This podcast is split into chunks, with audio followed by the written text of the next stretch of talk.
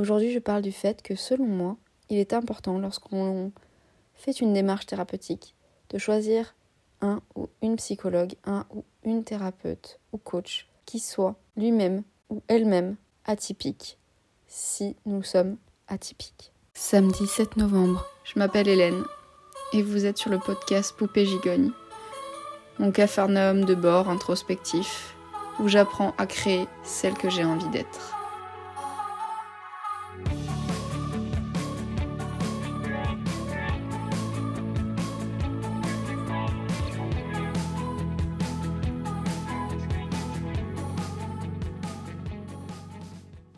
Pourquoi je pense que euh, si nous sommes une personne atypique, il est important que le psy ou la psy que nous voyons, ou consultons, le soit aussi. Je pense qu'en fait, on va dire, euh, un thérapeute euh, en général, neurotypique, peut aider une personne atypique. C'est pas ce que je remets en question, hein. Je pense qu'on peut être aidé totalement par euh, un psychologue euh, ou une psychologue neurotypique, mais cela trouvera ses limites. Cette personne nous aidera sur le fait tout simplement que si elle est très bien formée, qu'elle a une personnalité qui nous convient, qu'il y a un lien de confiance, qu'il y a une connexion, qu'il y a de l'empathie, de la bienveillance, on aura un espace pour parler et pour être soi dans euh, le non-jugement et la bienveillance et la confiance. Et donc, quel que soit le psychologue, euh, ça, ça ne peut que nous faire du bien et nous aider. Il n'y a aucun doute là-dessus. Simplement, notamment si nous sommes plutôt du côté au potentiel, il y aura à un moment donné une problématique qui est l'ennui. Et le fait de ne pas se sentir complètement compris comme nous sommes, pour qui nous sommes, dans notre différence, dans notre étrangeté, j'ai envie de dire, dans notre impression de venir d'une autre planète. Alors que si nous consultons une psychologue ou un psychologue atypique, qu'il soit ou qu'elle soit hypersensible au potentiel, parce qu'il y a peu de psychologues en général, euh, autistes, Asperger, euh, ça c'est plus rare, donc c'est pour ça que j'ai pris plutôt les deux autres, ou euh, voilà, au Q I, euh, on aura beaucoup plus de chances d'aller plus loin et surtout d'aller très vite.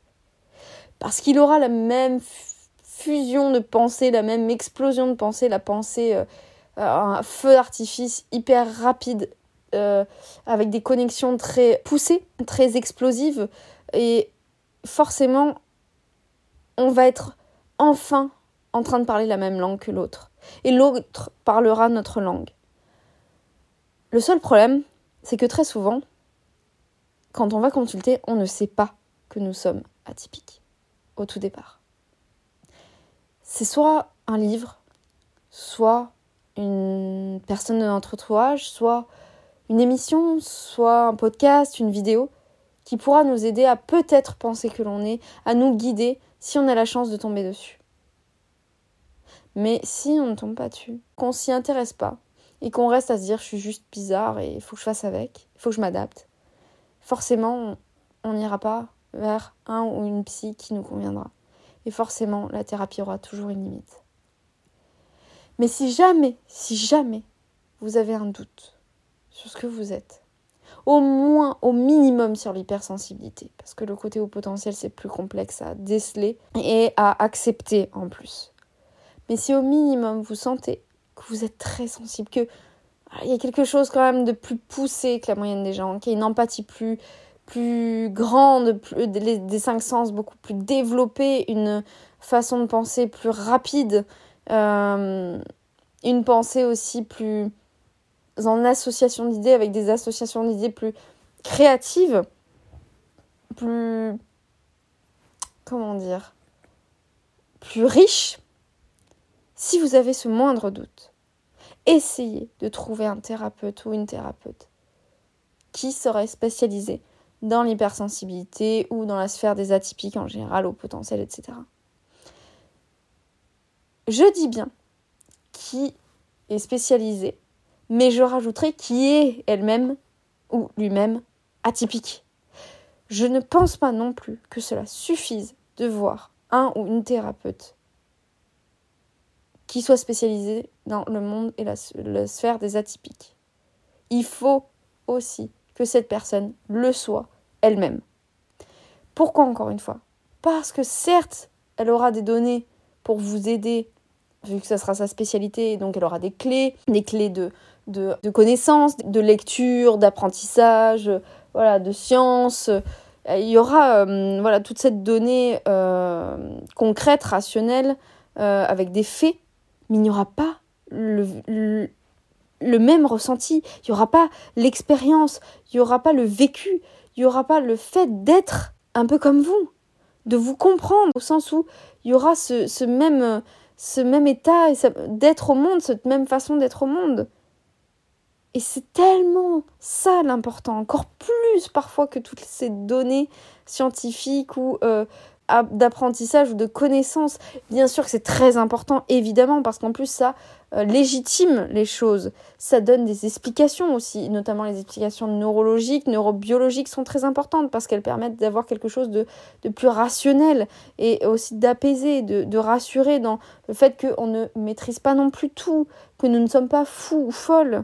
Et que donc, il y a des explications dans le cerveau. Et donc, on peut mettre aussi en place après des choses pour essayer au moins de, d'apaiser, d'atténuer, d'apprendre, de, de comprendre, d'apprivoiser ce qu'on est.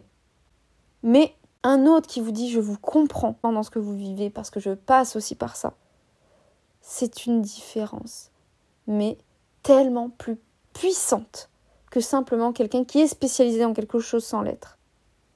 Par exemple, dans la sphère des atypiques, je n'ai aucune connaissance, enfin aucune, très très peu de connaissances dans le monde des aspies, des Asperger. Et je ne le suis pas moi-même. Je n'irai pas en parler, parce que je ne le suis pas. Ça ne veut pas dire qu'il faut, en tant que psy, euh, avoir tout vécu, évidemment, pour pouvoir aider d'autres. Évidemment que non, ce n'est pas ce que je dis. Mais dans une spécialité, quand on dit qu'on se spécialise dans quelque chose, je pense qu'il est important quand même au minimum d'avoir une expérience là-dedans de vécu. C'est-à-dire que je ne vais pas non plus me spécialiser par exemple sur les, sur, euh, les addictions parce que je n'ai pas ce vécu d'addiction. Je ne vais pas me spécialiser dans tout ce qui est drogue, même si ça ne m'empêchera pas par contre de recevoir un patient dans l'écoute, dans la bienveillance qui est euh, cette problématique, mais peut-être que je ne serai pas la plus à même de pouvoir aider Euh, jusqu'au bout cette personne et qu'à un moment donné elle devra aller voir quelqu'un qui est spécialisé là-dedans, qui aura au moins en tout cas beaucoup plus étudié la chose et peut-être eu de l'expérience là-dedans. Alors parfois c'est pas soi-même, c'est dans l'entourage et c'est pas pour rien en général. Nos spécialités ne sont quasiment jamais à côté de la plaque, elles reflètent souvent une histoire de vie et, et, et forcément c'est quelque chose qui nous parle en général. Et pour ma part ça me parle parce que je le suis et donc moi, j'ai fait les choses inverses, je l'ai vécu, je l'ai ressenti, je l'ai expérimenté, et ensuite je suis allée me documenter pour me comprendre, et comme ça j'ai les deux bagages, et je pense que c'est une spécialité qui est beaucoup plus intéressante, intense, enrichissante, parce que j'ai ces deux bagages-là. Après, je suis à même de recevoir des patients qui sont dans des problématiques de vie, de rupture, de deuil, parce que ça, ce sont des problématiques que l'on rencontre tous. C'est pas des choses, euh, euh, comment dire, un petit peu différentes, un petit peu... Euh, hors normes ou des choses un peu plus complexes, des, des choses de la vie. On en vit tous, des, des drames de rupture, de deuil, de, euh, de séparation, de, de divorce, euh, des choses euh, voilà, de cet ordre-là. Ça, c'est ce qu'on est en tant qu'être humain tous. Donc ça, forcément, que je peux accueillir ça parce que c'est des choses que je vis aussi comme tout le monde. Et après, moi, ce que j'ai, c'est mon bagage de psy par-dessus, avec les connaissances et avec aussi la capacité d'écoute et d'accueil. Et ça, c'est complètement différent. Mais quand ce sont des choses très pointues, voilà, sur des troubles du comportement alimentaire aussi, par exemple, sur voilà, des choses plus ciblées, il est important, je pense quand même, d'avoir des bagages plus importants. Des bagages soit d'expérience de soi-même, et d'ailleurs très souvent, voilà, dans les troubles du comportement alimentaire, des gens, ce sont des gens qui auront dépassé un trouble du comportement alimentaire et qui après auront fait de ça leur spécialité, qui pourront être encore plus à même d'aider quelqu'un. Et moi, si j'avais ce problème-là, j'irais consulter quelqu'un là-dedans, réellement. Ou une addiction, j'irais consulter quelqu'un qui aurait sur... vécu en plus ça, qui l'aurait dépassé. Pour moi, ça a une force, une puissance bien plus importante. Donc forcément, ma pensée pour ce qui est des, euh, des, de la sphère des atypiques, c'est Si euh, vous connaissez autour de vous un thérapeute ou une thérapeute qui est spécialisée dans euh, le domaine des atypiques et qui est elle-même ou lui-même atypique, prenez cette personne plutôt que quelqu'un qui est juste spécialisé là-dedans, sans l'être, ou qui n'est pas spécialisé là-dedans. En tout cas, si vous voulez aussi être pris en compte dans cette sphère-là, si vous n'avez pas du tout envie de toucher à cette sphère-là et que vous voulez sur quelque chose qui est de l'ordre du deuil simplement, par exemple, ou d'une rupture, ou de quelque autre chose de la vie, euh, sans vous attarder sur ce pan-là, il n'y a aucun souci pour aller voir quelqu'un qui n'est pas spécialisé là-dedans, parce que vous viendrez traiter autre chose. Mais si un jour vous avez envie d'être pris en considération dans la façon d'être au monde que vous avez en tant qu'atypique, là, ça sera autre chose. Et c'est un message important que j'ai à faire passer. Ça ne reste que mon point de vue. Ça ne reste que euh, ce que je pense moi, mon avis. Ça n'est pas partagé par tout le monde. Mais en tant que euh, psychologue spécialisée dans l'hypersensibilité et au potentiel, et hypersensible et au potentiel moi-même, je vois la différence avec mes patients et ils me le disent. Justement parce que certains sont avant moi allés voir des psys neurotypiques ou juste, des, on fait des tests de Q I. Il faut vraiment que je parle de cette histoire de test de Q I. Ça me démange trop. Il faut que j'explique mon point de vue là-dessus. Mais c'est tellement compliqué et c'est tellement une guérilla. Et ça va être tellement euh, délicat d'en parler. Parce qu'encore une fois, ça ne sera aussi que mon avis à moi, qui est complètement différent de d'autres ou qui rejoint d'autres. Que j'ai toujours un peu de mal avec ces, ces sujets très délicats. Mais bon, il faut que j'ouvre ma bouche. C'est important. Je, de plus en plus, je me révolte. Donc, je pense que je touche du doigt quelque chose d'important. Surtout en tant que H P, la révolte sur des sujets, ça nous connaît. Il faut que ça sorte. Mais je digresse comme d'habitude. Ce n'était pas ce que je voulais dire, là, maintenant. Mais voilà, je, on, me, on m'a souvent fait cette réflexion, en tout cas mes patients, en effet, de sentir la différence et surtout d'avoir des... des rendez-vous qui dépotent, qui vont plus vite et de se sentir compris trois fois plus vite. Je pense que c'est important, surtout quand on est un, du côté au potentiel, euh, on a besoin que ça aille vite. Parce qu'on on réfléchit vite, parce qu'on pense vite. Et on a besoin de quelqu'un qui matche autant, aussi vite que nous dans la pensée. Faut que ça aille vite, faut que ça explose, faut qu'on se comprenne, faut que... Ouf, c'est presque si on n'a même pas besoin parfois de se parler, on se comprend direct ou on se parle dessus, ou... et c'est normal. C'est notre vitesse de pensée normale. Et ça fait du bien de lâcher la bonne vitesse. Quand on se restreint toute la, toutes les journées à essayer d'être au même rythme que les autres, parce que c'est vraiment une question de rythmique. Nous n'avons absolument pas le même rythme que les autres, que les autres euh, qui pensent d'une autre façon. Et euh, je ne dis pas que c'est mieux. Hein. Dans tout ce que je dis, je ne dis absolument pas que c'est mieux. C'est même parfois un vrai poids, parce qu'on profite trois fois moins aussi de, la, de l'instant présent avec cette façon de penser qui est encore scientifiquement... Hein, à une rapidité sur... Euh, je sais jamais les... les oh, faudrait vraiment... Je retrouve vraiment euh, les mètres et les secondes, mais en gros, de traitement de l'information, euh, ça va mettre trois secondes pour, pour les neurotypiques, et nous, une seconde et demie. C'est pas les bons chiffres, c'est pas les bons mots, mais en gros, vous avez compris le truc. Je trouverai, parce que ça m'énerve de pas dire les bons termes, mais vous avez compris. Et forcément que ça va plus vite dans notre tête, et donc l'instant présent est beaucoup plus difficile aussi à saisir, parce que vu que c'est allé plus vite, on a déjà fait un lien avec le passé, un lien avec le futur, et donc l'instant présent il est passé comme ça. À peine on a eu le temps de le saisir, on est là, ah oui ça me rappelle avant, et puis ah tiens il faudrait que je, je, je parle de ça euh, aux gens que ce que je viens de vivre. Et donc on est déjà plus là, on est déjà plus dans l'instant T, parce qu'on fait des, des projections mentales beaucoup plus immenses et riches, intenses, rapides. Donc l'instant présent, le saisir est complexe. Alors forcément, quand on trouve un, un thérapeute ou une thérapeute qui a le même, le, la même rapidité, euh, vivacité d'esprit et de, de, de parole, c'est, pff, ça fait du bien aussi. Quoi. Parce que euh, on a besoin de comprendre rapidement. Et après, c'est, c'est après, quand on se comprend, qu'on peut revenir à des choses peut-être plus lentes. On sait qu'il y a tout ça en nous, parce que comprendre déjà soulage. Et donc on sait que ça va très vite en nous. Donc... Bah, on sait qu'on va devoir s'accrocher beaucoup plus, par exemple, à, à des séances de méditation, que ça va être plus laborieux, mais qu'on peut y accéder, mais que ça sera plus long, mais qu'on a compris pourquoi ça serait plus long. Et comprendre déjà chez un H P, ça ouvre beaucoup de portes. Et donc, c'est important.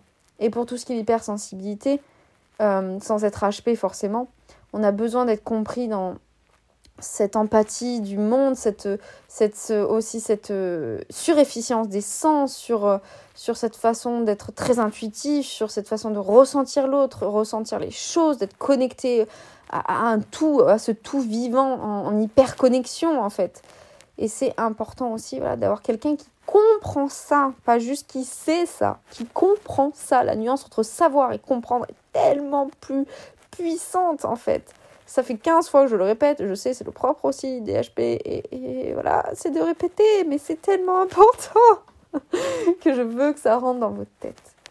Vous ferez ce que vous voulez de ça, vous ferez le chemin que vous voulez, et je pense que le, mon conseil du jour, c'est vraiment ça. Après, ça ne veut pas dire que tout va se régler parce que vous, avez, vous êtes en, en thérapie avec un... un thérapeute ou une thérapeute atypique. Hein. Thérapie, euh, c'est, c'est jamais miracle non plus. Simplement, quand même, ça débloquera beaucoup plus de choses. Sans que ça débloque tout non plus. Un thérapeute n'est pas magique.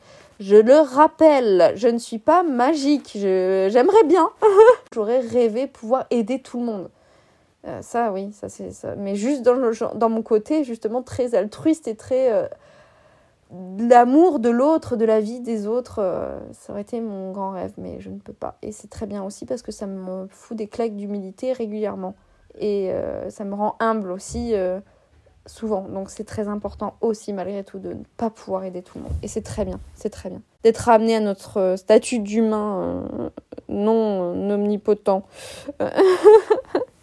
Bon, je me suis un petit peu égarée, mais euh, j'espère que ça aura pu vous éclairer. Je remercie Claire de euh, La Vie en Pause, du podcast La Vie en Pause, euh, sur lequel j'ai été interviewée d'ailleurs, et euh, que j'aime beaucoup, qui fait de super podcasts, qui est une très belle personne, euh, de m'avoir euh, remis en tête ce questionnement, parce que c'est grâce à elle que j'ai fait ce podcast, parce que c'est elle qui m'a amené cette question. Donc merci à toi Claire, et puis euh, si tu passes par là, je, je te fais un coucou et je t'embrasse. Encore merci pour tout. Et puis si vous voulez aller écouter son podcast, je vous invite à le faire très vite sur La Vie en Pause. Pas que le mien, hein, pas que où j'ai été interviewée, mais les autres aussi, sont, ils sont tous très intéressants. Et son compte Instagram du même nom, où elle fait des stories à mourir de rire selon moi. C'est un humour assez atypique et j'aime beaucoup. Voilà, c'était euh, un petit podcast du, du samedi soir qui me fait du bien. J'aime toujours euh, autant faire des podcasts. Mais vraiment, je me remercierai jamais assez d'avoir eu cette idée. Pour le coup, je, je, je, je me félicite. C'est pas souvent, mais il le faut de temps en temps. Je me félicite parce que j'adore ça. En tout cas, Hélène, comme d'habitude, prends bien soin de toi, mais surtout, surtout aussi des autres. Et faites de même de votre côté. Prenez bien soin de vous et des autres. À très vite pour un nouveau podcast.